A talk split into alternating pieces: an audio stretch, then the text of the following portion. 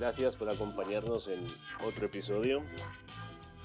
Este episodio esta semana para mí es muy importante porque esta es la primera vez que una conversación provoca otra de manera tan inmediata. Usualmente con las personas que hablo les pregunto con quién piensas que debería hablar para vincular con otras personas y también como conocer otras posturas y pues ampliar un poco el círculo de las formas de hacer clínica y personas que conozco. Usualmente uno se mantiene dentro de un área y de gente que piensa muy como uno. Y hablando con Shirley del episodio de la semana pasada, ella decía que todo esto que ella hacía con la terapia BCBA fue nuevo para ella en el momento que lo aprendió y era muy distinto a las cosas que ella ya conocía. Pero que ella se formó en Texas y luego hay un board que valida lo que hace, que funciona en Estados Unidos. Y como parte del board ella puede ver quién se ha certificado y que por curiosidad buscó si había alguien más de Guatemala y la encontró. Y luego de eso la buscó en, en internet y vio que estaba ejerciendo en Guatemala. Y hablando de eso de manera muy, pues, como interesante, pero pues de manera muy espontánea, la busqué porque me parecía interesante no solo que lo había ido a aprender, sino que lo había traído. Porque si bien es relativamente nuevo, o pues ya lleva unos años funcionando y digamos que ya en Estados Unidos es conocido, en Guatemala es bastante nuevo. Y la clínica que puso Jesse Arroyave en Guatemala es bastante novedosa, única. Digamos que ella es la única persona certificada BCBA en Guatemala. Entonces tuvo que hacer mucho picar piedra por su cuenta hablamos un poquito de algunas certificaciones y cosas que ha hecho con la UNIS, la Universidad del Istmo, y de cómo el panorama va cambiando. Y la verdad que, bueno, yo sin conocerla le escribí, le dije, mira, estoy haciendo esto, de esta manera llegué a tu nombre y me parece interesante, quisieras hablar y ella estuvo dispuesta. Entonces, Además de que la conversación fue agradable, enriquecedora, fue una experiencia distinta. Digamos que para mí esto es lo que le da más valor a este espacio de conversación que pretendo con el podcast. No solo vincular y que yo conozca gente, pero que también el espacio sirva para discutir y difundir ideas.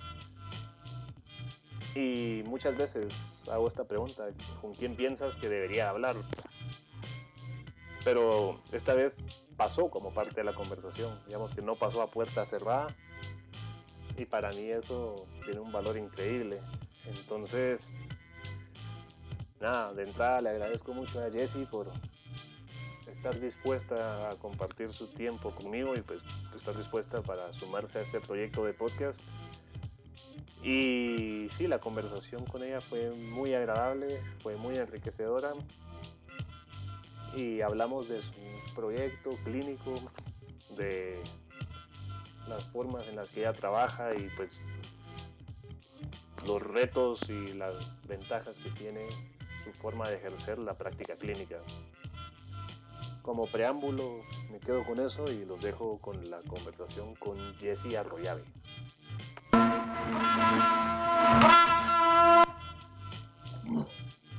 Ok, bueno. Hola, hoy estamos con Jesse Arroyave. Es especialista, no, terapeuta BCBA, ¿no? Sí, a ver, soy una mezcla de cosas. Eh, estudié psicología general. Eh, después me empezó a llamar mucho, mucho la atención este tema de del autismo, del, del análisis conductual aplicado. Entonces de ahí paré sacando una maestría en educación especial y terminé certificándome como BCBA. Mira que yo después de la universidad me fui a Argentina, entonces digamos que como desde el psicoanálisis y desde otro lado, entonces de estos temas no sabía mucho, pero una amiga mía que nos graduamos juntos se fue a, y digamos como que ella se involucró mucho con educación especial, particularmente BCBA. Y entonces, pues como te decía, cuando hablé con ella, pues ella me decía que esto en Guatemala, como que hay una página como que donde están las personas certificadas y puedes ver quién se certificó dónde. Ella me decía que por... Sí, es como un registro. Sí, y que decía, hay otra persona de Guatemala y está ejerciendo en Guatemala. Y pues a raíz eso, pues a mí me dio curiosidad, ¿quién será? Y así fue como terminamos platicando tú y yo, pero ¿cómo te ha ido dando este método en Guatemala? Porque es muy estructurado, ¿no? Sí, mira, la verdad que ha sido un proceso tanto como un reto, ¿verdad? Porque eh, siendo yo la primera certificada en Guatemala, es mucho de tener que explicar y hasta cierta forma defender lo que hago, ¿sabes? Porque es algo muy nuevo acá. en Estados Unidos, pues, que es donde yo realicé todos mis estudios y todo, pues es algo ya súper conocido, ¿verdad? Súper utilizado, ¿verdad? Tiene cierto renombre. Eh, en Guatemala es todavía muy nuevo, entonces sí ha sido en cierta forma un reto el poder, digamos, romper ciertas eh, mis concepciones que hay, ¿verdad? De, de, ciertas cosas sobre tanto lo que yo hago como lo que se, se hace en la actualidad y que cuál es, cuál es el, el propósito de usar ciertas cosas y otras no, ¿verdad? Sí, no, y a ver, como que con el, particularmente con el autismo, hay mucho mito y hay como mucha cosa en la sí. es, es una categoría, meten muchas cosas distintas y no todo es autismo y digamos que la gente no se imagina o el, el concepto que, que, existe como en la población general de lo que es el autismo a veces no refleja la realidad y creo que eso le complica la vida. Sí, a los primeros diagnósticos, digamos, al, yo soy un papá que tengo, que recién recibo un diagnóstico de autismo y mi hijo y me cuesta pensar que hay opciones y se me mueven los ideales de lo que representa. Digamos que me imagino que toca pelear o, no sé si pelear, pero como que apalear esa, esos mitos. Sí, y también eh, que, bueno, eh, también ha, cambiado mucho la definición de autismo a través de los años, ¿verdad? O sea, sobre, digamos, hablando ya en, términos de psicología, en el, en, el, en el DSM, por ejemplo, se ha ido ampliando, ¿verdad? Lo que, lo que engloba un diagnóstico de autismo. Entonces, ahora el espectro, tienes lo que es el espectro, ¿verdad? Entonces, esto también viene a jugar en que por más de que tú tengas una idea de autismo, eh, lo que es y cómo se ve y todo, o sea, tratas con Juanito y con Pedro y son completamente diferentes, por más que los dos tengan un cierto nivel de autismo similar, ¿verdad? Sí, digamos que a mí esa es una de las cosas que más me, me mueve del autismo, digamos que la subjetividad dentro de del autista, ¿no? Como que por más de que en podamos ubicar en, la misma dimensión. Es muy específico una persona y otra y digamos que no podrías equiparar una cosa con la otra, digamos que anularías mucho o te perderías mucha riqueza si no lo dimensionas así. Claro. no sé, digamos que en Guatemala es relativamente nuevo no que exista el diagnóstico, pero que esté, estemos tan familiarizados o que digamos que si alguien te habla de un autismo, como que las personas entienden de qué se trata, o por lo menos algo han oído, digamos, que no es tan... que creo que es algo que te... Digamos, hay la Fundación del Autismo, Amigos del Autismo, se llama Agua o algo así, una fundación que... Sí. Y... Sí, sí hay, sí hay, o sea, sí hay cierto conocimiento, ¿verdad? Em, creo que todavía falta mucho por, por conocer.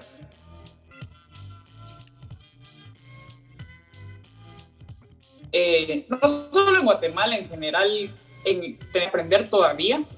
Nuevo, pues es el, el, uso del análisis conductual, ¿verdad? Que es ahí donde entra, digamos, todo lo que hago en la clínica y todo eso sí es bastante nuevo en Guatemala, ¿verdad? Hasta ahorita, pues las personas con autismo lo están empezando a oír. El, famoso ABA, como se le dice, como se le dice comúnmente, por sus siglas en inglés.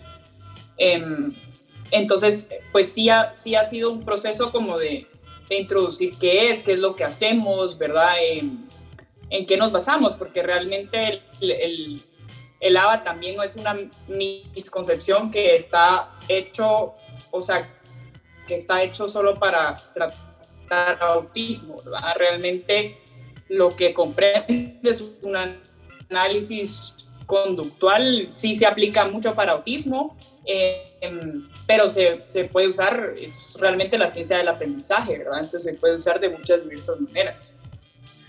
Sí, pues sí, mira que hablando con Shirley, como que ella me, me decía un poquito de, de, esto, que si lo quisiera equiparar a algo, o, o si quisiera, porque para que yo lo entendiera, me dijo, mira, se parece mucho al cognitivo conductual, pero no es eso. O sea, tiene...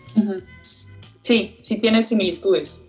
Sí hay mucha estructura, sí hay como condiciones que se tienen que cumplir como de un paso a otro, pero digamos que no está pensado desde la misma concepción clínica. Digamos que sí hay cosas de aprendizaje, sí hay como, como un checklist que cumplir, pero tampoco se queda sin esas sutilezas subjetivas, digamos que no sé si eso compartes esa visión, pero ella decía algo como que ha dejado de ser tan rígido con los, con los años, como que se ha abierto más a, a otras cosas, como que, o sea, según ella me decía que el, por temas de seguro había muchos protocolos y tenía que ser muy no sé si estricto sería la palabra, pero digamos que es un trabajo muy constante y muy meticuloso.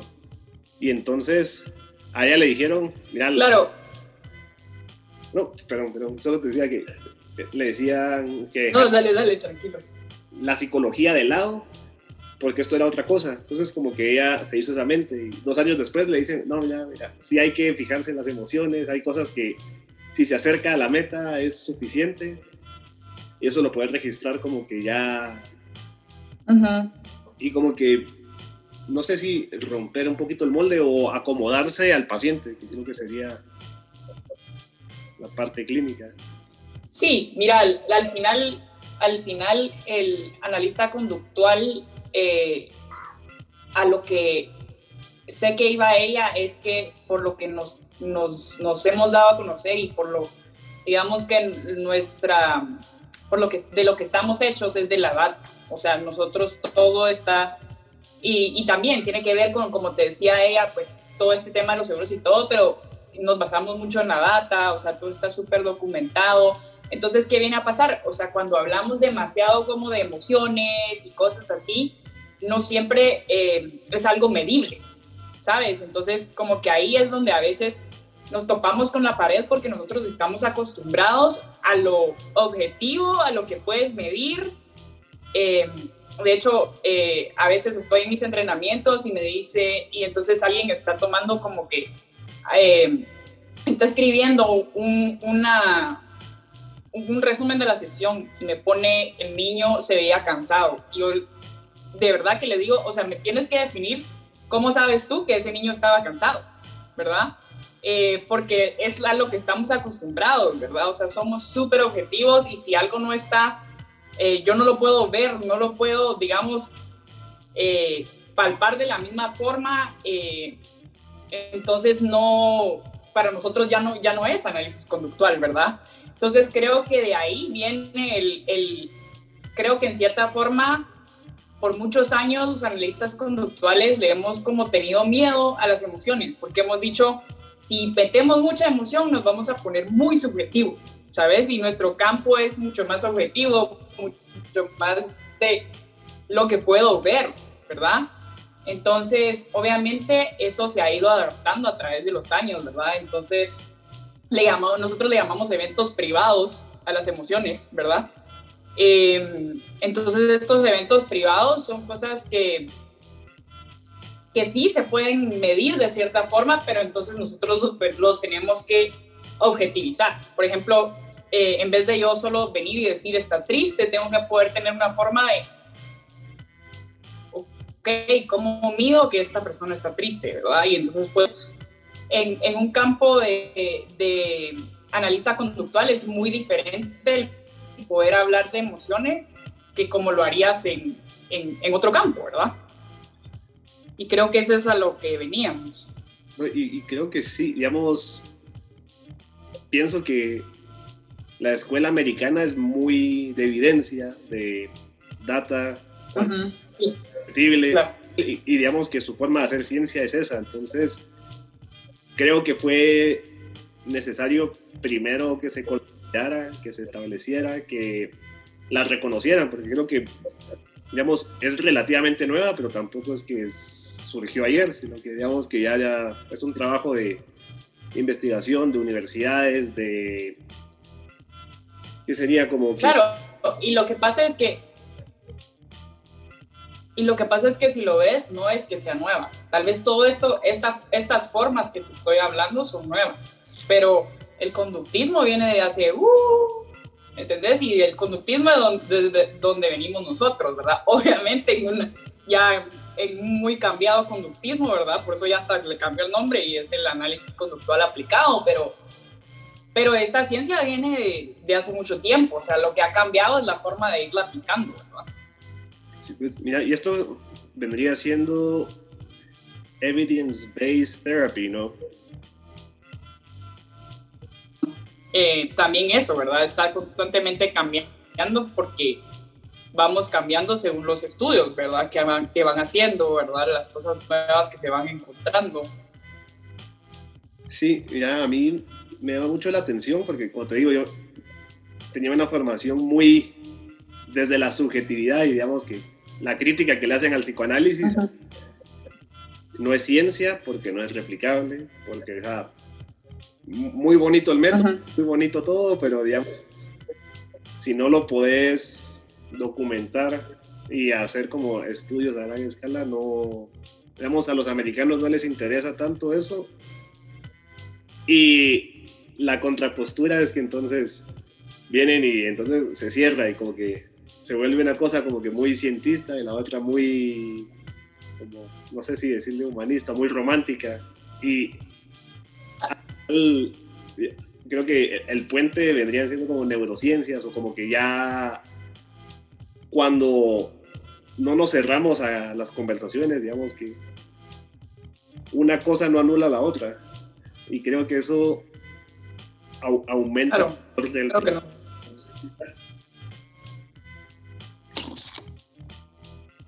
Sí, claro que no.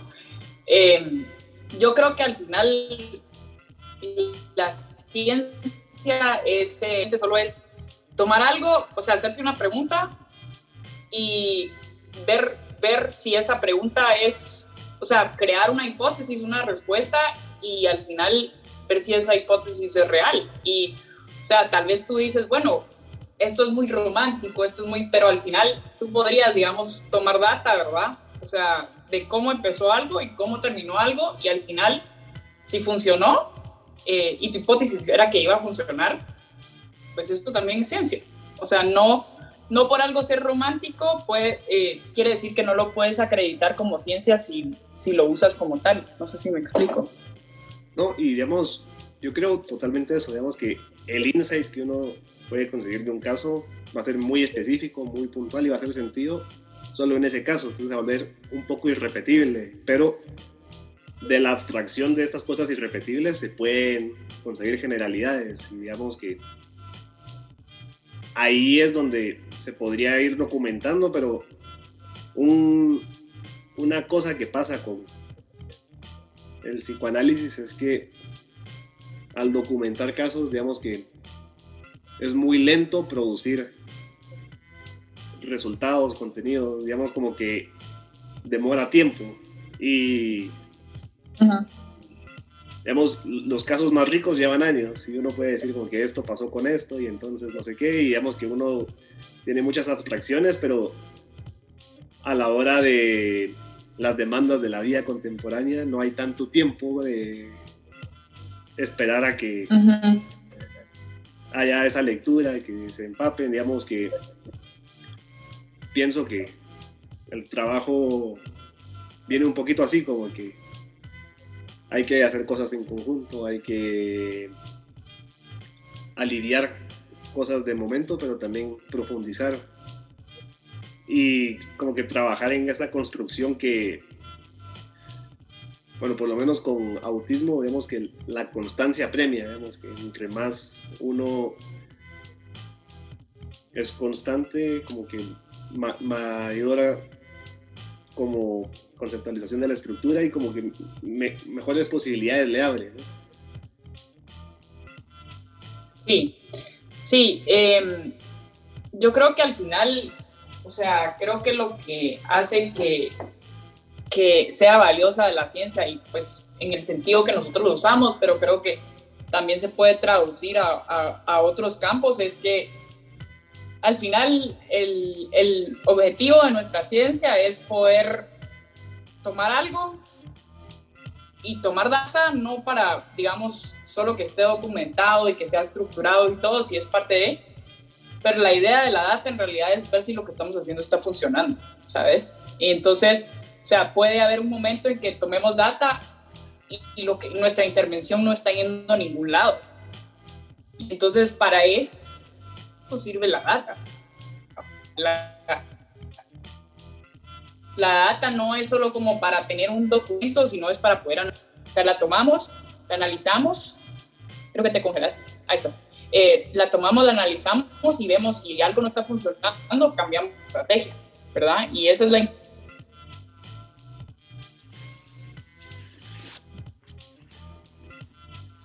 no va a funcionar lo mismo con niño A que con niño B, ¿verdad? Entonces, eh, esa también es la importancia de, nuestra data al final, como poder ver qué intervención está funcionando con este sujeto en específico, ¿verdad? Y si no está funcionando, cómo cambio esa estrategia. Ese también es el, el punto de la data, ¿verdad? Sí, mira, ahorita que hablabas de eso, creo que esta información es bien, bueno, o a los colegios les resultaría bien sustanciosa, digamos que porque a ellos les gusta este, esta información de qué intervención funciona mejor con este niño para esta conducta. ¿Cómo ha sido tu en colegios o cómo te ha funcionado esa Mira, en general, a veces lo que te voy a decir, bueno, la data pues no ha sido problema. Lo que es un poco difícil eh, de explicar cuando cuando, cuando eres alguien que es analista conductual es que rompes muchos patrones de los educadores, de los padres, porque digamos, ¿qué hacemos nosotros? Nosotros buscamos la función de una conducta. Entonces viene el problema cuando, por ejemplo, tienes una conducta que su función es atención. Entonces tú vienes y le tienes que decir a un papá, mire, cuando su hijo esté pegando alaridos, usted literal no se mueve ¿verdad? O sea, usted no habla o habla lo, menos posible, por, supuesto protege si tiene que proteger algo, pero no le da atención, digamos. Entonces, eso a veces viene a crear un problema porque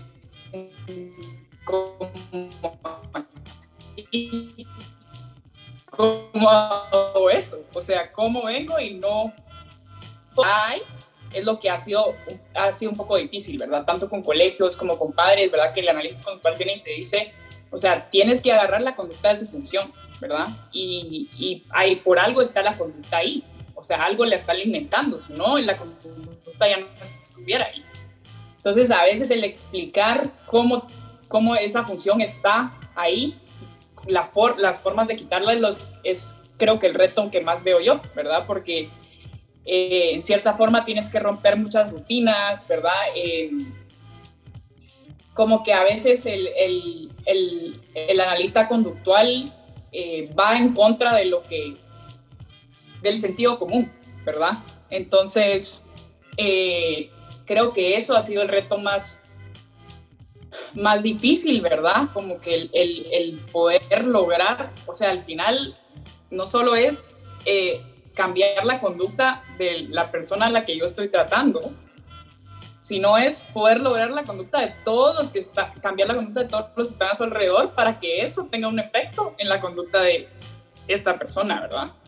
Entonces, al final, eso creo que es el mayor reto, ¿verdad? O sea, el, el no lograr, le, llamamos un, un, contraste conductual, ¿verdad? Que es, eh, no sé, no sé si, si, si identificas con esto, pero eh, por ahí oí que trabajas con niños. O sea, creo que has oído eh, muchas veces, incluso tal vez tú lo hiciste, como a veces viene un niño y le dice...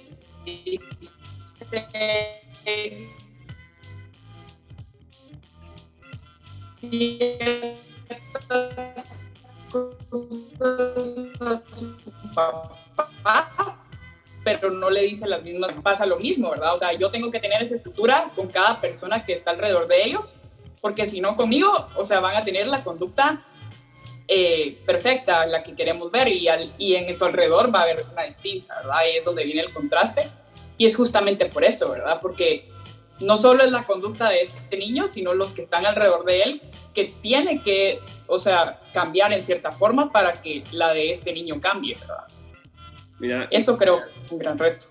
Los niños, sin importar su condición ni su edad, son muy hábiles para medir al adulto. Y, digamos, van a usar las herramientas que tienen a su favor para generar alguna reacción. Entonces, hasta que decías esto, pues, pues recuerdo un caso de una niña con síndrome de Down. Y que, digamos, cuando estaba acostumbrada a las miradas y a la atención, y digamos que había estado mucho en estimulación temprana y muchas cosas, entonces tenía muchas habilidades bien desarrolladas, pero entonces también estaba acostumbrada a tener esa mirada. Y cuando la atención iba por otro lado, de repente llamaba la atención y miraba cómo hacer algo para que la voltearan a ver. Una de las cosas que hacía era como que dejaba de respirar, acumulaba y lo sacaba. Y entonces, eso decían como que no, no, no, mira, no, que no te espante eso, ella, ella hace esas cosas. Entonces, no la limpies, eh, acercarle los Kleenex ella se va a limpiar. Pero digamos que si uno no sabe eso, la reacción de un adulto es, ay, a ver, te limpio.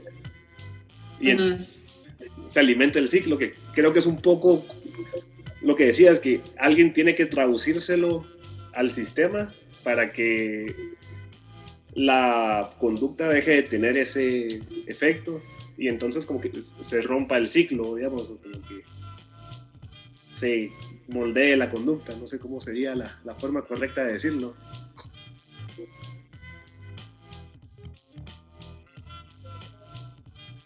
Al final, eh, si, si refuerzas la conducta en algún contexto, la vas a seguir viendo en ese contexto, ¿verdad?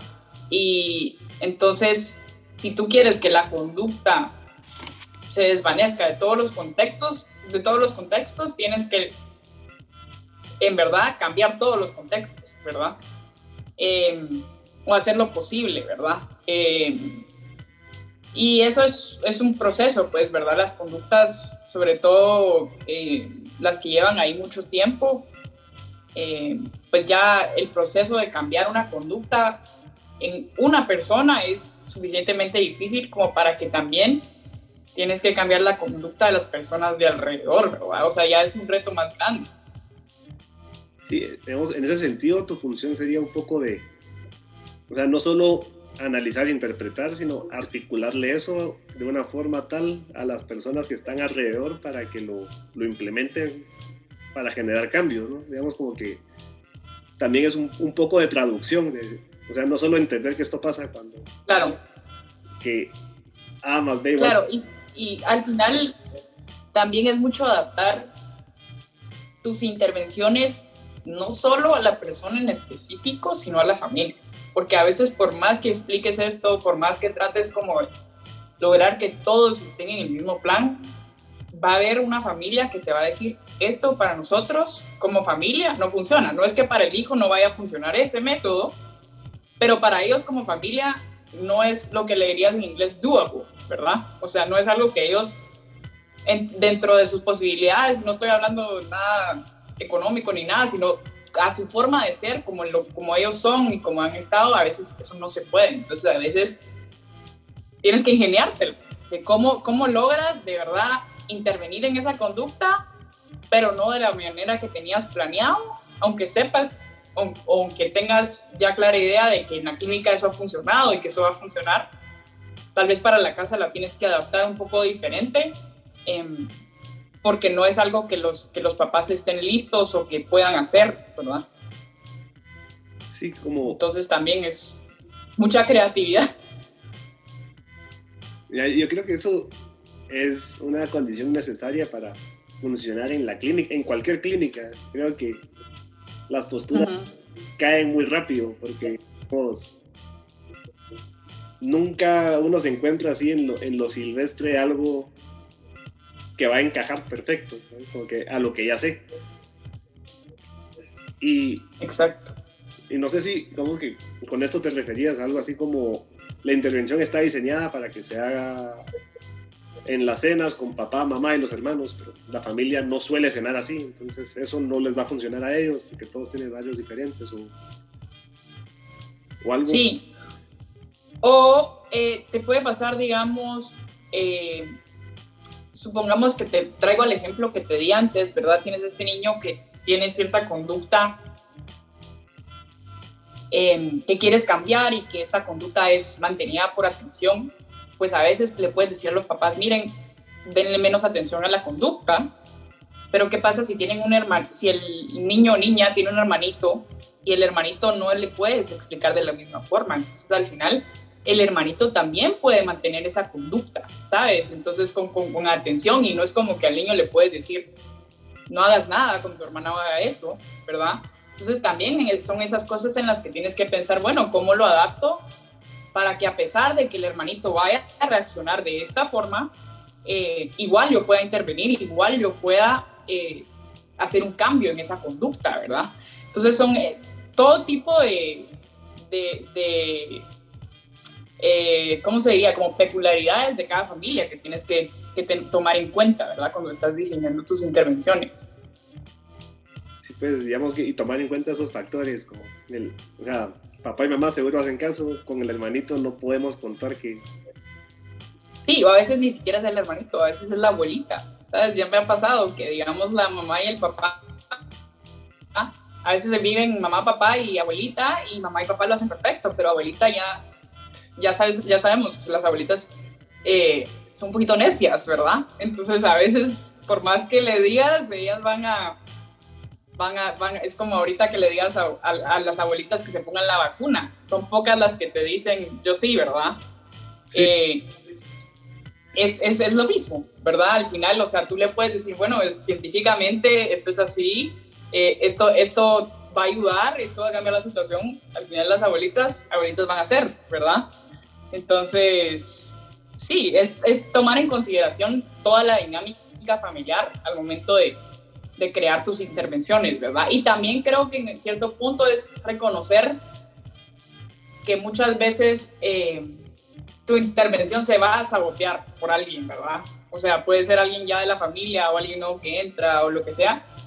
Y estar preparado para, para o, o, retomar o, darle un giro diferente, ¿verdad? Es, ese pero ahí es donde te digo, bueno, la, por eso la data es tan valiosa, ¿verdad? O sea, si estaba funcionando y en algún punto dejó de funcionar, solo es analizar qué cambió, ¿verdad? Y entonces, ¿qué cambió en ese momento? Que dejó de funcionar.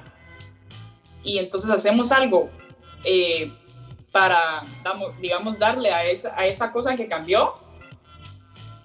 O, o, tenemos que cambiar la intervención de por sí, ¿verdad? Entonces, como te digo, también ahí es, es un momento en que la data se vuelve valiosa porque puedes tomar en cuenta qué fueron los factores que hicieron que tu intervención dejara de funcionar.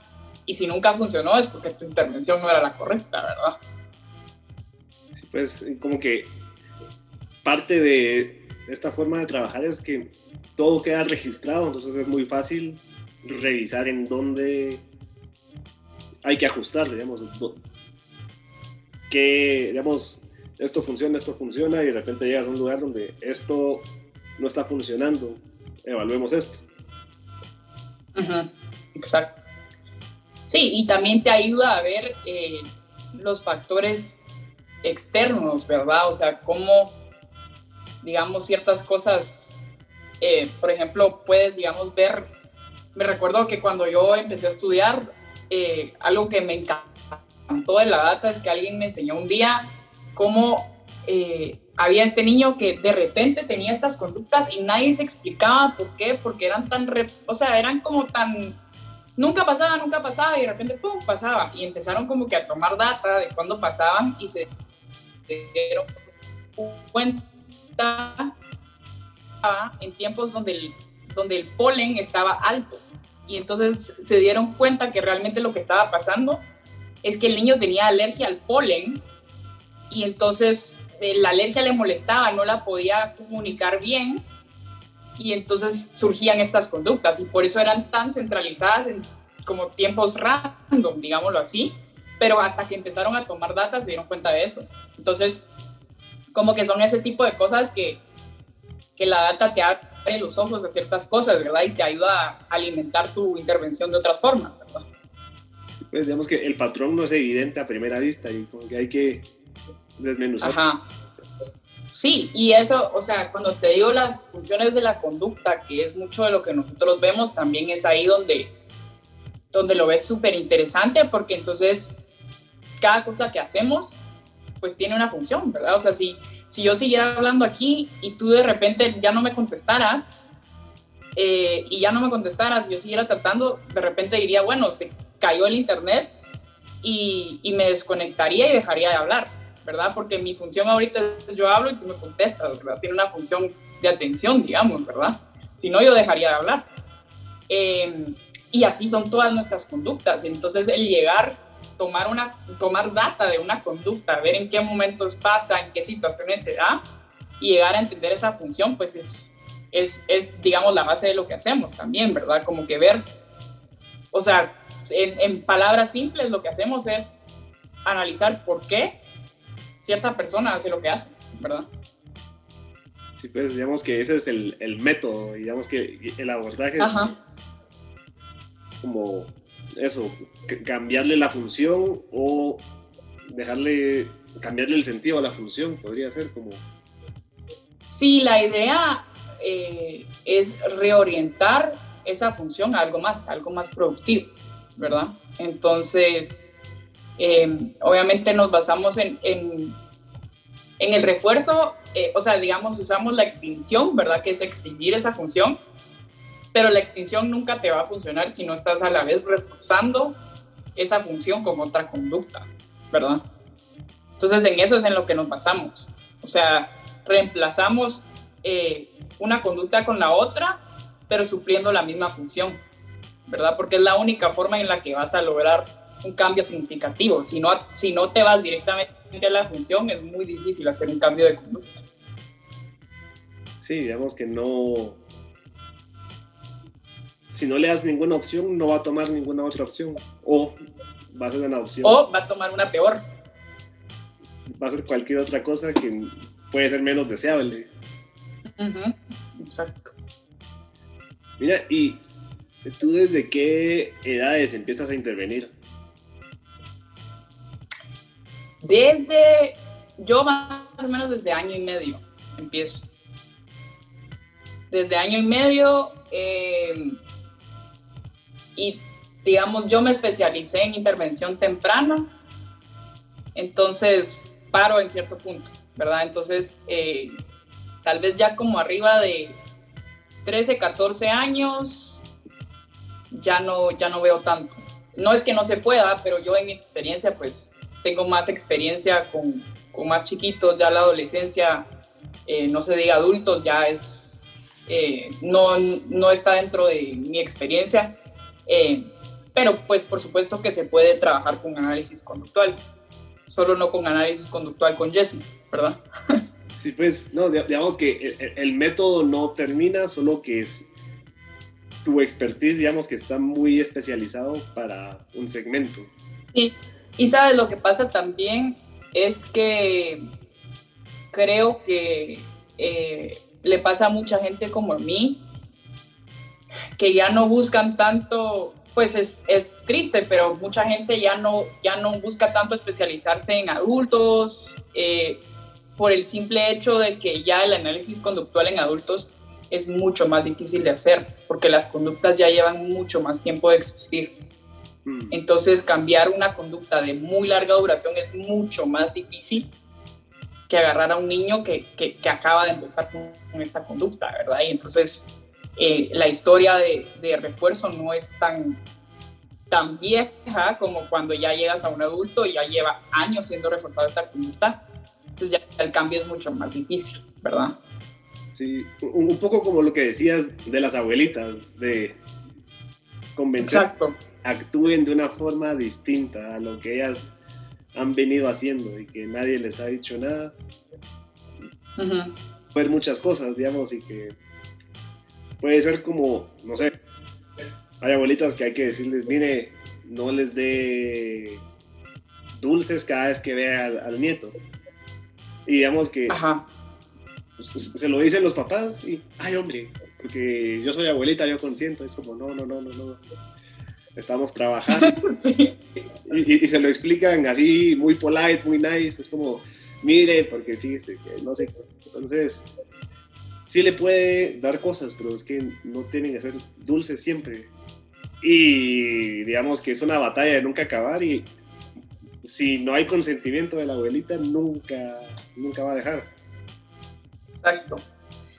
Sí, eh, entonces, como te digo, pues, eh, y ahora creo que se está buscando como que haya una mayor... Eh, se está fomentando un mayor interés hacia, hacia trabajar el análisis conductual con adultos, ¿verdad? Y, bueno, la verdad que sí tiene una aplicación, eh, yo no tengo experiencia en esa área, pero digamos tiene una aplicación muy grande en personas con demencia, ¿verdad? Eh, eh, demencia senil y así, em, pero pues en general se está fomentando también que se use más con adultos, ¿verdad? Porque creo que, y digamos aquí en Guatemala es algo que te digo que hace mucha falta. Eh, gente que, que, use el análisis conductual con adultos. Yo las personas que, que, conozco aquí que lo usan, eh, lo usan más que nada con niños, ¿verdad? Eh, entonces sí, pues hace, hace, hace falta como que más, más, más interés en esa área, digamos, porque el, el, la posibilidad de usarlo está, ¿verdad? Eh, pero pues hace falta más interés, ¿verdad? Para que la gente pueda tener la experiencia adecuada para usarlo, ¿verdad? Mira, ¿tú cómo decidiste o cómo encontraste que esto era lo que querías hacer? Eh, depende cuál sea tu pregunta. ¿Estamos hablando esto análisis conductual o estamos hablando esto trabajar con necesidades especiales? ¿Qué, ¿Cuál es tu pregunta? Creo que un poco el espíritu de, este proyecto sería como, pienso que los psicólogos, bueno, en general, pero vemos que siento que en salud mental no hay una línea recta y creo que eso es muy beneficioso, pero digamos, hay un sinfín de posibilidades que uno las conoce porque alguien más las caminó o porque fueron surgiendo, digamos, a veces es accidental donde estaba buscando una cosa y terminé en otra. Y entonces creo que enriquece la visión de alguien que se encuentra en un momento de tomar decisiones. Cuando oye, no sé, vi una revista y me pareció interesante, entonces de repente busqué y había mucho. Claro, pues mira, en mi caso, eh, cuando yo estaba estudiando psicología, yo no es que al principio sabía que esto era lo que quería hacer. Em, entonces, creo que fue como en mi segundo año de psicología, eh, oí de un conocido que, que, tenía un hijo con autismo y como que, no sé, me empezó a, como a llamar la atención y, y como que en el momento no sabía mucho sobre el autismo y entonces dije, qué interesante y entonces empecé a leer un par de libros y así. Y en eso, pues, eh, en la universidad donde estaba yo, en Texas, había una organización que se dedicaba como que a recaudar fondos para research de autismo y cosas así.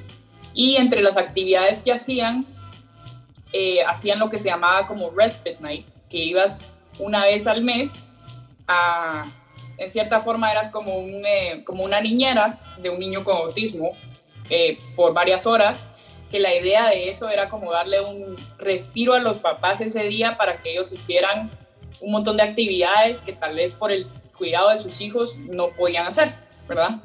Entonces hacíamos esto una vez al mes eh, y pues la verdad que yo empecé a disfrutar mucho el tiempo que yo pasaba con ellos, ¿sabes? Como que la, mente de los niños con autismo me, me hacía clic eh, son, creo que siempre a mí me ha gustado mucho la autenticidad de las personas y los sentía como seres súper auténticos. Y entonces creo que me hizo mucho clic y me empezó a interesar más. Eh, entonces, hablando con una de mis profesoras de la universidad, le conté y le dije, creo que esto me interesa, entonces ella me guió un poco, ¿verdad? Eh, y me dijo, mira, unite a este laboratorio que hay en la universidad, que hacemos un poco de investigación sobre autismo y desarrollo infantil. Me uní al laboratorio, me siguió interesando más, pero digamos que todavía no estaba completamente decidida que quería hacer algo con eso, simplemente me interesaba mucho. Eh, entonces voy terminando mi carrera y me siento con esta misma profesora y le digo, bueno, creo que esto sí me interesa mucho, pero me recuerdo que le dije, pero tengo miedo como de meterme en el campo y que al final sea muy difícil para mí, porque al final es algo bastante demandante, ¿verdad?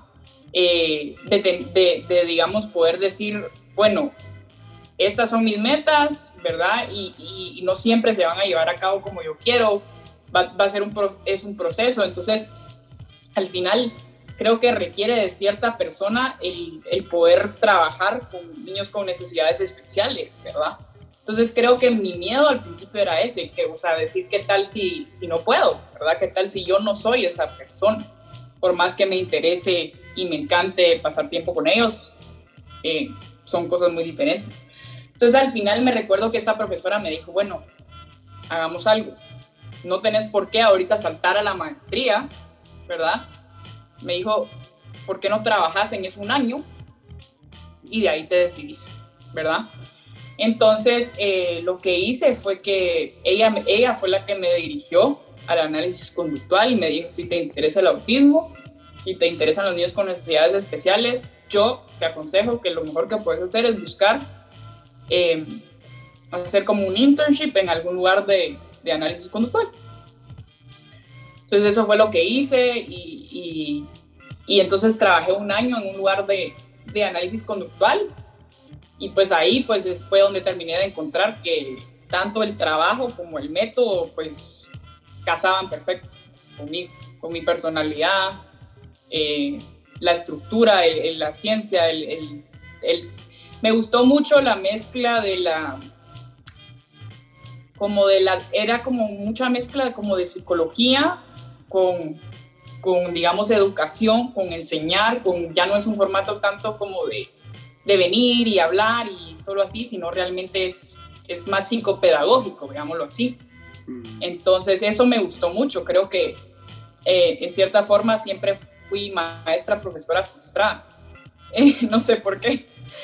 Entonces como que casó cabal conmigo, o sea, dije, bueno, es, una, es algo en lo que puedo usar psicología y a la vez eh, enseñar, ser un poquito como educativa, ¿verdad? Que siempre me llamó un poco la atención también. Mira, qué interesante. Y o sea, ahorita estaba pensando la importancia de los mentores, porque digamos que eso enriquece mucho la mirada también, como que psicología general es muy general, digamos que... Exacto. Que este mundo existe, digamos que si uno no se especifica en algo, como de repente es una sombría muy larga y como que no se abarca algo como a profundidad. sí. A mí me pasó en mi carrera que tuve mentoras muy buenas, al final algo me hizo clic, algo me hizo clic con ellas también y como que me, me ayudaron a, a poner la mirada en algo. Digamos, empecé la carrera sin saber qué iba a hacer y luego cuando venía el momento de, bueno, hay que hacer clínica, yo en mi cabeza decía, yo no quiero hacer clínica con niños. Y pues años, o sea, pues en ese momento ah, había que hacerlo, entonces como que parte de la práctica era que había que pasar por ahí. Y me, me, me fue bien, digamos que se me facilitaba y me lo disfrutaba y de repente fue como, ah, ok, eso. Sí, yo creo que hablando de alguien que está en esa, en esa posición donde está estudiando psicología y también no sabe qué hacer, yo creo que lo importante es no dejar de abrirse todas las puertas, ¿sabes? Como que no tener una mentalidad de esto es lo que quiero y por eso no voy a probar otras cosas, ¿verdad? Entonces, eh, porque creo que a veces en el probar otras cosas uno encuentra algo más que le gusta y va cambiando de idea completamente. Entonces, creo que eso al final es lo, lo importante, que si estás ahí, si estás en ese momento, te des la oportunidad de probar otras cosas porque puede que tu, que tu plan dé un giro y al final ese giro sea exactamente lo que necesitaba. Sí, y pues eso, hay más posibilidades de las cosas que uno se anticipa de entrada. Es como que, no sé si eso te pasaba a ti, pero digamos que yo empecé con la idea de que psicólogo era Sigmund Freud, entonces eventualmente diván, viste la barba y que uno tiene esta cosa de, no, si digamos que aún viéndome por psicoanálisis, no hay todo un mundo más allá de Freud. Claro, eh, y sí, aún el otro lado de la cara, yo me acuerdo cuando yo entré a psicología, yo decía, es que lo que yo quiero es darle consejos a la gente o sea, esa era mi idea como de lo que yo iba a hacer con la psicología, como literal oír a la gente y darle consejos, ¿verdad? Eso era lo que yo pensaba y obviamente pues al final me di cuenta lo, lo distinto que era mi percepción de lo que era la psicología, pero también es darte cuenta que es tan amplia la psicología que realmente hay una infinidad de cosas que puedes hacer y claro, como que lo que se le viene a uno a la cabeza es mucho como tú dices, como un, un psicoanalista como Freud, pero al final es tan diferente. Y me pasa a mí que, digamos, yo ya tomé una rama tan distinta, como lo es el análisis conductual, que alguien viene y me dice, es que mira, tengo este problema, ¿cómo no lo analizas psicológicamente? Y yo le digo, no, no, no, primero no me gusta esa pregunta, porque, eh, pues, o sea, es lo que la gente piensa, ¿verdad? O sea, este psicóloga quiere decir que sabe todo sobre eh, cómo funciona mi cabeza, ¿verdad? Pero al final le digo, lo que, ese tipo de pregunta digo, o sea, yo ya ni siquiera es, el psicoanálisis yo ya ni siquiera te digo, no lo sé hacer. O sea, yo lo, que sé hacer es el análisis conductual, em, pero es hasta lo que te decía antes, ¿verdad? Me empieza alguien a contarme eh, sus emociones y todo, y yo digo, ¿cómo te lo, cómo te lo contabilizo, verdad? Sí, como que tu mente va al método que usas. Ajá, exacto. Y que esa es una pregunta un poco tramposa cuando te dicen, mira, tú como psicóloga, ¿qué pensás de esto de mí? Y es como que eh, soy psicólogo, no brujo, Porque no, no te puedo responder. Sí, o como cuando te dicen, bueno, tú sos psicóloga, entonces tú deberías saber por qué él, por qué él hizo eso. no sé, ¿me entiendes? Es como, a veces creen que uno por ser psicólogo es como psíquico, ¿sabes? no siempre, no ese es el caso, la verdad. Sí, como que hay, cosas que son universales y obvias y que porque estudiaste algo deberías de saberlo, tal cual. Cal, cabal, exacto.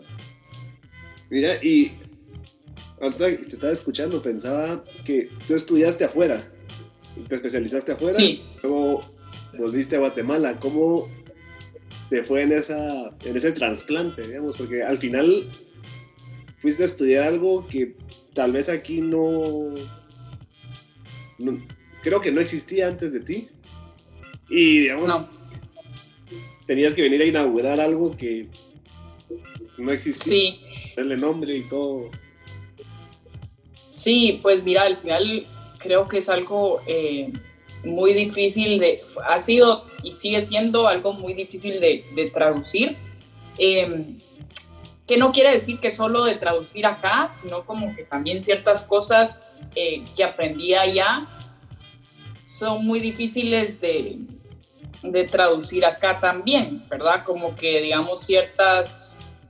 Em, muchas veces hablábamos en, en, en, la universidad de cómo hay ciertas cosas que, que, uno quiere trabajar, pero al final son puramente eh, cosas de cultura, digamos, ¿verdad?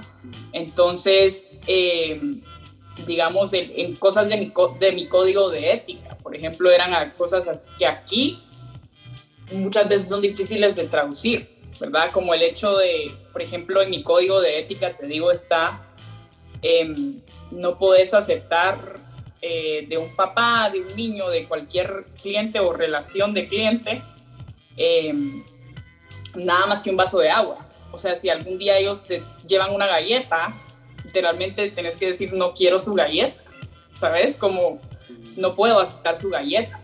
Y es algo que, que se ha ido hasta ahorita, digamos, ya, ya se reformó, incluso en, en Estados Unidos ya el código de ética hizo ciertos cambios, pero aquí, o sea, ¿cómo ibas a traducir? Es, es como ofensivo, ¿sabes? O sea, llegar, sobre, eh, volvemos al tema de las abuelitas, llegas a la casa a, explicarle algo a los papás, viene la abuelita y te ofrece una galleta y le decís, no la puedo aceptar. Por, por supuesto que una abuelita se ofende, ¿me entendés? Como que este tipo de cosas, ¿verdad? Eh, que las culturas vienen a ser diferentes, también, era un, también fue una barrera al principio al venir. Eh, bueno, no, al, estar allá y luego al venir como que no poder traducir esas cosas, pero también el hecho de que como era tan nuevo, el poder, digamos, cambiar ciertas mentalidades. Eh, y, es aquí donde, donde a veces, eh, pues, como que me cuesta, digamos, saber cómo decirte, bueno, ok, aquí está lo que dice la ciencia, sin, digamos, en cierta forma, como que desmentir ciertos mitos que las personas tienen, ¿verdad? Porque digamos acá, obviamente lo que me pasó es que muchas veces me topaba, eh, por ejemplo, todavía con la gente que decía, esto lo causó una vacuna, ¿verdad? Que ya eso, es, eso ha sido como que mayor punto de frustración de las personas que trabajamos con autismo, ¿verdad? Que nos venga alguien y nos diga, es que yo no, yo no, yo no voy a vacunar a mis hijos porque esto lo, lo, causó una vacuna. O sea, te juro que hasta tengo que respirar cuando, cuando oigo a alguien decir eso, ¿me entiendes? Entonces son ese tipo de cosas que, que al final eh, todavía las oís bastante. O sea, uno creería que no, pero, pero sí todavía las oís muchísimo y entonces el, el el venir de un lugar como Estados Unidos, donde cabal tú lo decías, todo es súper documentado, basado en evidencia, estudiado, leído, em, y venir y, que, y oír que alguien te diga como, es que yo voy a curar el autismo a mi hijo con leche de cabra, o una cosa así, es como, tienes que respirar y ver cómo, cómo, cómo, cómo le explicas de una forma en la que siga siendo cortés, pero que no, no vayas a, alentar eso, digamos, ¿verdad? Entonces, eso ha sido un gran, un, gran reto, ¿verdad? Sí, es un reto de traducción que es como pinchar el mito, pero también como que decir, esto no es así, digamos, no sé si, no, no sé qué es peor, el, el, que no cree en la terapia o el que cree demasiado, digamos, el que, digamos, en cuántas sesiones mi hijo se le va a quitar el autismo, en cuántas sesiones se cura. Y... Sí, y eso, es, y eso es otra cosa que lo que hablábamos antes, ¿verdad? Que cuando dicen uno es psicólogo, entonces uno es psíquico, ¿verdad? Entonces, hay veces que estoy conociendo a un niño por primera vez y viene papá o mamá y me dice, ¿cómo va a ser mi hijo en 20 años? O sea, por más experiencia que tenga yo, por más que yo sepa de intervenciones, lo que quieras, y tampoco es que yo soy la más experta del mundo, ¿verdad? Sé lo que sé. No te puedo decir cómo va a ser tu hijo en 20 años, ¿verdad? ¿Me entendés? Entonces, como que también es eso, ¿verdad? El poder sentarse y decir, ok, esto es lo que podemos hacer, esto es lo que tenemos en nuestras manos ahorita, pero tampoco nos podemos poner a hacer ese tipo de, de predicciones, ¿verdad? Y entonces eso es como acaba lo que tú decías, la línea entre el que, el, que, el que cree en la leche de cabra y el que cree en, en la terapia es una cura mágica, ¿verdad? Pero no es, ninguna de las dos es cierta, ¿verdad?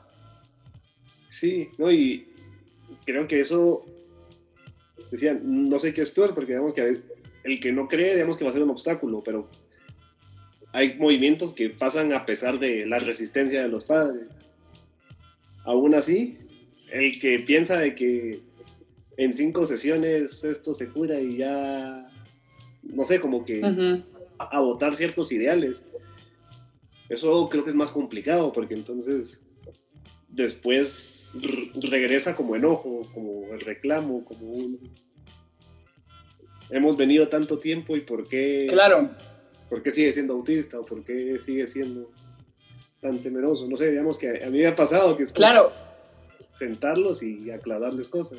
Y de hecho, y de hecho te voy a contar que en Estados Unidos, eh, lo, con lo que viene a tener ese problema también es con los seguros. Porque claro, ¿cuál, cuál es la meta de los seguros? Pues tener, poder pagarte menos, ¿verdad? Eh, entonces al final he oído de de, las mamás con las que yo trabajé todo, como los seguros a veces los, los hacen rediagnosticar a sus hijos, ¿me entendés? Como si eso es algo que lo diagnosticaron y de repente a los 10 años, ¡puf!, va a desaparecer.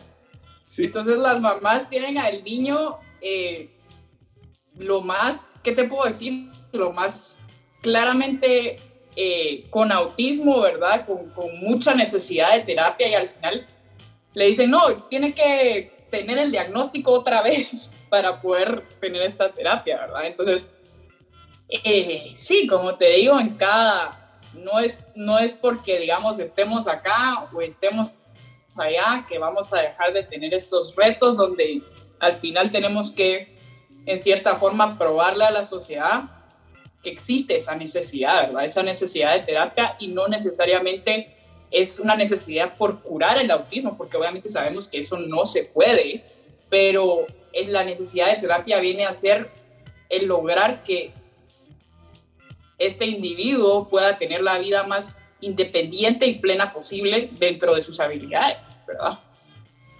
No, y a ver, yo creo que si bien hay personas que van a necesitar un acompañamiento más sostenido por mucho tiempo, las necesidades van a ser diferentes.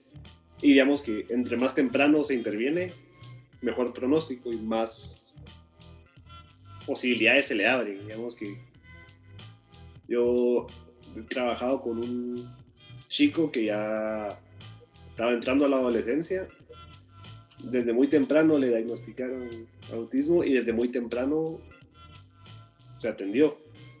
Y digamos que eso a mí me facilita trabajar con mi método, digamos que ya nos fijábamos más en temas sociales, en tema de lo, esperado, digamos como que habían cosas en donde él era muy rígido, pero como que él se había otras posibilidades. Y eso, o sea, para mí fue, no te voy a decir que fácil, pero digamos que para mí fue posible porque tenía un andamaje previo, digamos, tenía muchos años de muchos otros profesionales que si no hubiera sido abordado así, no, no hubiera sido posible o no hubiera podido llegar tan lejos. Lo pienso, venía como muy, bien armado, muy bien construido. Digamos, que igual después de mí seguramente seguirán otros, porque las necesidades serán otras, pero digamos que el abordaje se sostiene así, o digamos, si yo lo uso como analogía de un diagnóstico temprano es como ver que algo le está pasando al carro, digamos, es más fácil solo fijarse en la uh que manejarlo durante 20 años desalineado, porque luego se le van a, no sé, averiar otras cosas y luego digamos que la intervención va a ser más cara y no va a quedar. sí. Claro, la intervención temprana pues tiene un papel muy importante. No quiere decir, no es para desalentar, ¿verdad? Aquellos que tienen una, una un diagnóstico tardío, ¿verdad? Que no se puede hacer nada. Eh, no es así, pero claro que la intervención temprana eh, pues ayuda muchísimo, ¿verdad? Como dices tú, no es que no vayas a poder eh, trabajar en el carro, pero es más fácil trabajar en el carro si es principio de cuando empieza, ¿verdad?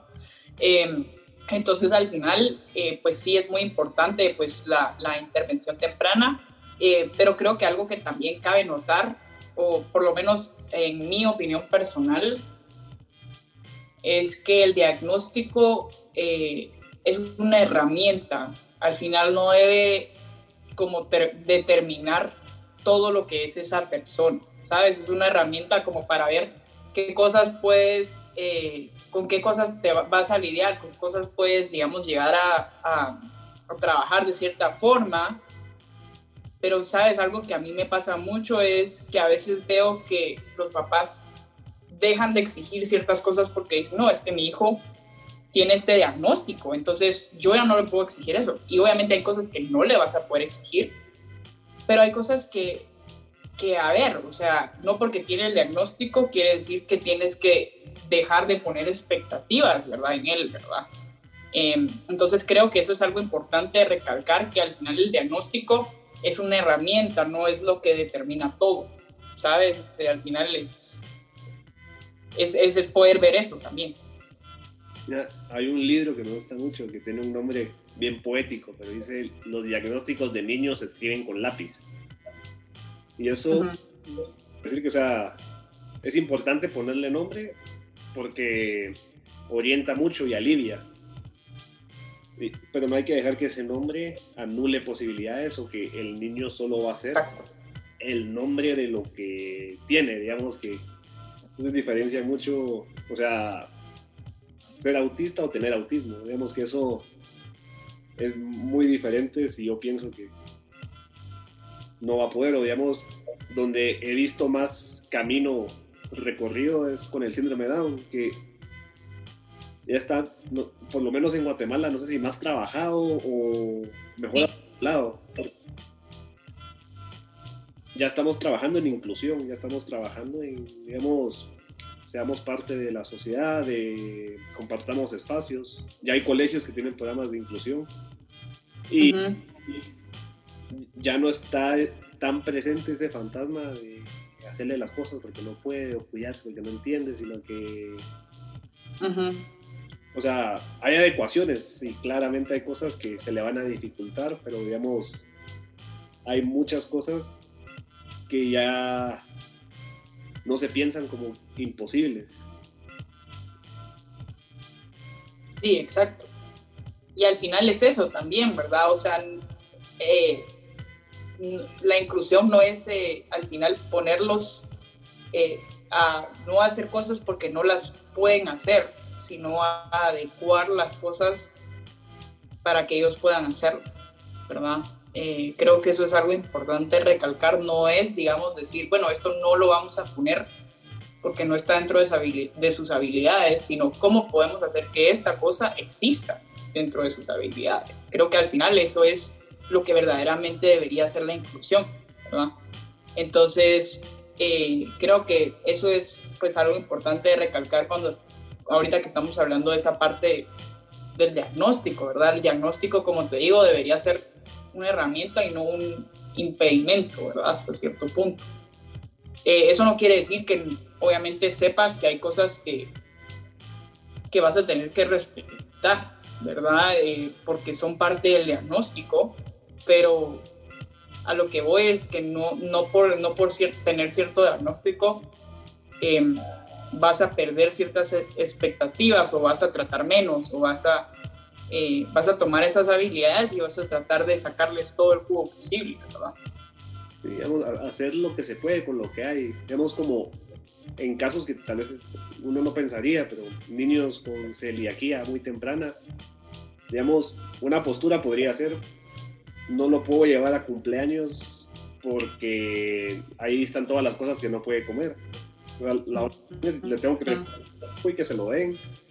Y digamos que cuando uno hace esa intervención, se abren muchas posibilidades, digamos que desde muy temprano yo aprendo qué comer y qué no comer, esto me cae bien, esto no me cae bien. Y digamos que al final eso también es una forma de inclusión.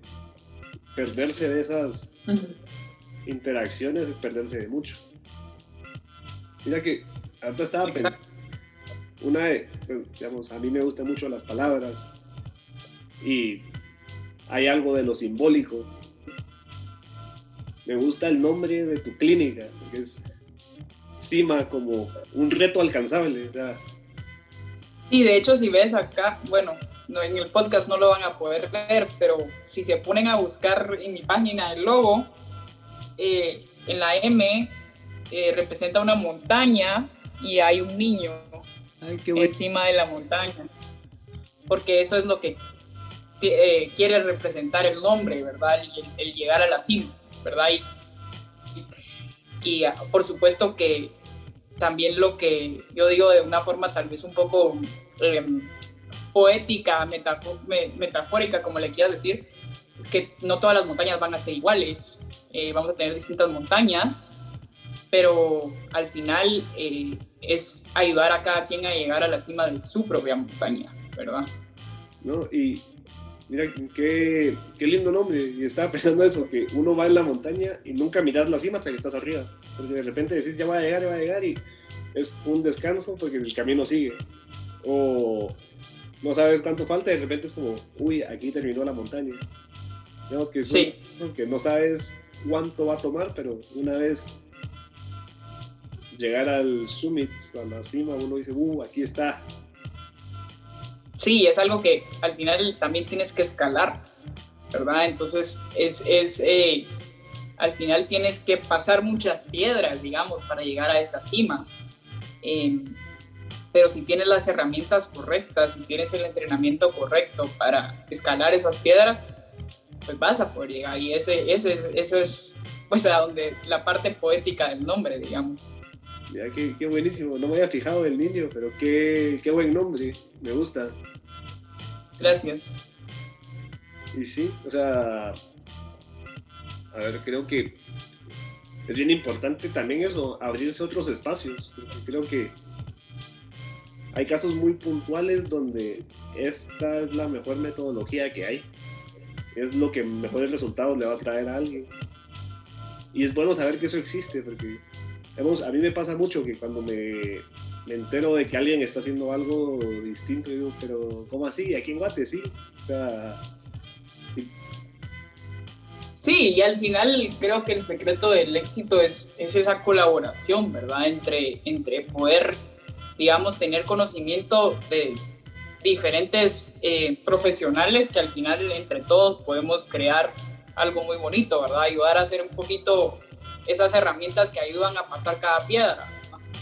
No, y pues como ese trabajo en conjunto, porque vemos, a mí me pasa constantemente que si me derivan a alguien de un colegio, o sea, yo voy a atender una parte, pero digamos, los papás vienen con la idea de que ir al psicólogo es como una tutoría. Entonces, que al venir conmigo le va a ir mejor en matemáticas. Yo le digo, yo no, yo no veo la parte de aprendizaje, digamos que alguien más evalúa. A mí eso no me, no me gusta, no es mi zona de competencia. Entonces, cuando viene algo así, derivo. Pero, digamos, cuando viene algo conductual, cuando viene algo emocional, cuando viene algo donde puedo indagar y buscar intervenir, eso funciona. Y si necesita más manos de más profesionales, digamos que eso es algo donde vale la pena saber que existe, digamos, no sé, como trabajar con nutricionistas, trabajar con psiquiatras, trabajar con pedagogos, o sea, es una... Sí, eh, igual, igual, igual para mí, o sea, si, si no hubiera otros profesionales de la mano conmigo, habría muchas, muchas cosas que no podríamos alcanzar, ¿verdad? Al final, eh, yo puedo saber la parte conductual de muchas cosas, ¿verdad? Eh, por ejemplo, el lenguaje es algo que trabajo mucho de una forma conductual, pero al final van a haber muchas cosas que puntualmente vas a necesitar una terapista del habla, ¿verdad? Entonces, eh, igualmente eh, hay ciertas cosas que van a tener una explicación neurológica que yo no voy a poder tratar desde un punto conductual, ¿verdad? Porque va a ser ya más un tema neurológico. Entonces, eh, es también poder, poder colaborar otras personas para llegar a esa meta conjunta, ¿verdad? Sí, y ah, no sé, digamos, recientemente hablé con un psiquiatra y me decía que hay como un recelo, digamos, como de, la vieja escuela de que yo pienso que si le derivo la atención a alguien, decirle como, mira, eh, anda con él, porque esta parte la tiene que ver él, como que uno piensa que va a dejar de venir conmigo o que tengo que ser celoso con los casos. Entonces, en cierta forma, si me pongo en esa postura, terminaría siendo negligente porque no le estoy dando la mejor ayuda que le puedo dar. Exacto. Y creo que en, cierta forma ni siquiera te estás ayudando a ti mismo, porque no estás llegando a ciertas metas que podrías llegar si tuvieras, digamos, todo eso integrado, ¿verdad? Sí, ¿no? Y, digamos, habla mejor de mí si vi la necesidad y lo mandé a dónde atenderla. Porque, digamos, no sé, creo que el, el, esfuerzo de la práctica clínica es eso, encontrar la intervención correcta para ayudar de la mejor manera. Exacto. Y, sí, mira, en serio que hablé con Shirley porque me pareció que lo que estaba haciendo era muy distinto y quería saber más. Y luego saber que esto estaba pasando en Guatemala también, como que no, no sé, siempre hablamos de que ah, en un futuro tal vez esto viene, ya, esto es un esfuerzo vivo, ¿desde cuándo estás operando tú? Llevo, pues no tanto, llevo, eh, a ver, desde, llevo dos años, creo, si no estoy mal. Ahorita estoy un poco confundida con la pandemia, pero sí, dos años. Por ahí. Bueno, ya, e, en vida clínica eso es bastante. Digamos que. Sí. Sostener una clínica es un esfuerzo constante. Sí, y más ahora con, con, todo lo esto de la pandemia, ha sido, creo que para todos eh, los que tenemos clínica ha sido un reto. Eh, digamos, yo las veces que traté eh, terapia virtual, cero éxito. Sí, digamos que mucho de lo que hace tiene presencia y, estar Exacto. Exacto. Y al final es eh, también un poco, creo que al final hacerlo virtual era mucho más demandante para los papás porque al final los papás tenían que de su trabajo, una guía desde lejos, ¿verdad? No era como yo estando ahí y yo pudiendo hacer las cosas. Al final, las ayudas y todo esto lo tenían que hacer ellos. Entonces, al final, sí, era muy difícil hacerlo virtualmente. Pero salimos adelante de eso y, pues ya llevo varios tiempos presencial y que sí es, te digo que sí, por lo menos en, en mi campo, el, el, en cómo yo lo tengo estructurado acá, no, no le veía futuro virtual. No, y a, mí me hace mucho sentido porque antes de abrir este espacio, digamos que yo estaba en otra clínica y luego con la pandemia pues em, empecé con virtual y veo algunos adultos, veo adolescentes, pero principalmente veo niños y veo niños inquietos y entonces, digamos, mes dos de la pandemia y encierro y de repente me, dicen, mira, necesitamos ir a un lugar, sí o sí, porque aquí en la casa ya no podemos y digamos que las sesiones no tienen el mismo efecto, digamos que aunque las cosas se le apuesta que van bien, entonces al final dije, bueno, o sea, necesito un espacio porque si bien lo virtual da para muchas cosas, no da para... sí, y sobre, sobre todo con niños, o sea, yo, por lo menos mis intervenciones son muy basadas en juego y, y cosas así que virtualmente no puedes jugar, o sea, es muy difícil. Entonces, eh, creo que todo eso pues cambia, ¿verdad? Cuando estás hablando de niños, creo que una, una terapia virtual muchas veces con adultos va a ser un poquito más fácil, pero con niños no, creo que no se traduce igual. No, incluso sabes que con adultos hay algo de tener un espacio donde uno va a desplegar sus cosas y digamos, me ha pasado en, en sesiones de que quiero hablar de mi pareja y mi pareja está en el cuarto a la par, entonces como que empiezan a hablar así bajito y como que están como con un ojo puesto y digamos, sí los veo más cómodos cuando vienen, pero digamos, hay otras posibilidades, digamos, gente que no puede venir por distancia o tuve caso de un paciente que tenía certidumbres y tenía COVID, pero quería tener su cita. Y entonces, bueno, tengámoslo así. Y digamos, en otro formato no hubiera sido posible. O hubiera sido Exacto. para mí. Sí, creo que la dinámica virtual abre muchas posibilidades, pero también cierra muchas, ¿verdad? Como dices tú. Y sí, mira, eh, qué, qué, gusto hablarte. La verdad es que me, me parece muy interesante lo que estás haciendo. También Gracias. muy refrescante para la dinámica de, de la ciudad, como que siento que la especificidad es importante para dar la mejor atención posible. Eh, te quería preguntar si te la gente te busca, ¿dónde puede encontrarte? Tenemos que algunas redes sociales, algún dato de contacto. Eh, pues me puede encontrar eh, en mi página web, ¿verdad? www.cima.gt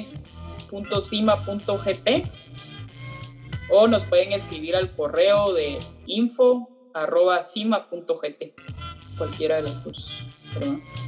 Qué buenísimo. Y, eh, y también dentro del, del, Instagram, Facebook, la página web está el número de teléfono, también se pueden comunicar. Buenísimo. Yo suelo poner las en la descripción del episodio los para que si les da curiosidad cliquen y vean. Entonces pongo esos datos para que te, te ubiquen. Súper. Gracias. Ah, nuevamente un gusto y muchas gracias por, un gusto, gracias a ti. Espero, espero que podamos reunirnos para una próxima. No, sí, seguro. Hay que,